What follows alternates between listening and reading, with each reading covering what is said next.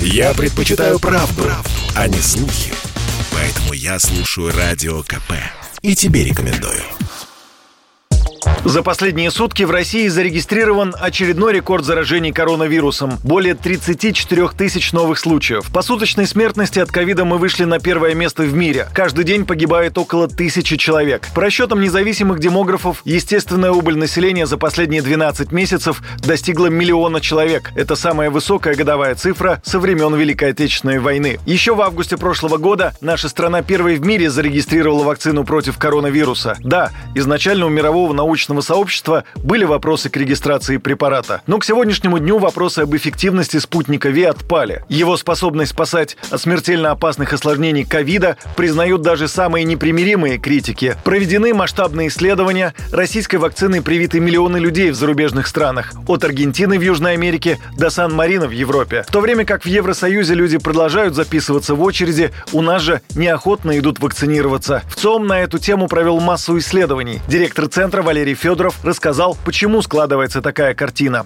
Существует некое ядро антипрививочников, которые не только от коронавируса, но и от гриппа, и от других а, инфекционных заболеваний не прививаются. Вот кто-то в силу убеждений, кто-то в силу того, что в интернете охватил какую-то информационную заразу, ну а кто-то в силу личного опыта негативного, связанного с неудачным течением обстоятельств после прививки. Таких случаев тоже достаточно. Но это ядро достаточно небольшое, 10, может быть, 15 процентов. Все-таки основная часть тех, кто пока не желает прививаться, сравнивают, когда растет число заболевших, когда появляется личный опыт, что кто-то из ваших знакомых заболел, может быть, даже умер от коронавируса. Ну, в этом случае баланс все-таки меняется в пользу необходимости прививаться.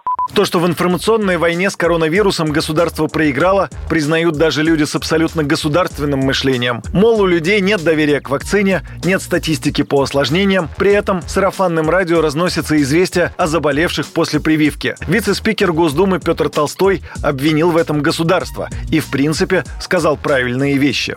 Всю информационную кампанию по поводу коронавируса, к сожалению, в России мы провели неправильно и полностью проиграли. Нет доверия людей к тому, чтобы идти и ставить вакцину. Это факт. О том, что привитые могут заражаться и болеть, сейчас говорят и пишут повсеместно. Этого никто и не скрывает. Это нормально для большинства вакцин против респираторных заболеваний. Прививка от ковида спасает именно от тяжелейших осложнений и смертельного исхода. Болезнь у привитых называют вакцинным насморком. Все больше экспертов, общественников склоняются к мнению, в нынешней ситуации, когда ковид бьет рекорд за рекордом, нужно по максимуму использовать метод кнута. К жестким мерам, в частности, призывает человек авторитетный, музыкант, Андрей Макаревич. Заболеет человек э, на грани смерти, поболтается, может быть, у него мозги вправятся после этого. Просто обидно, что долго ждать, и он этим своим идиотизмом э, не собой, он нами еще рискует, понимаешь? Он опасен для окружающих. Сколько он этой заразы сможет разнести. Это плохо. И вообще я за довольно жесткие меры. Слушай, нас в школе прививали от полиомиелита, от оспы. Да, у нас что-нибудь спрашивал кто-нибудь? Кто хочет, кто не хочет? Да в обязательном порядке привили, и слава богу, никто не болеет ни оспой, ни полиомиелитом, правда?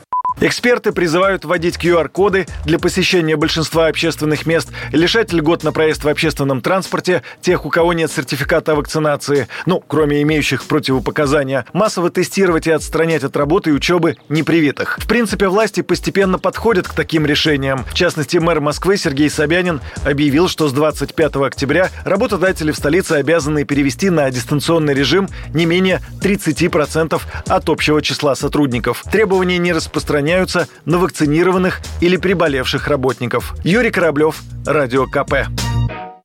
Это спорт неприкрытый и не скучный. Спорт, в котором есть жизнь. Спорт, который говорит с тобой как друг. Разный, всесторонний, всеобъемлющий.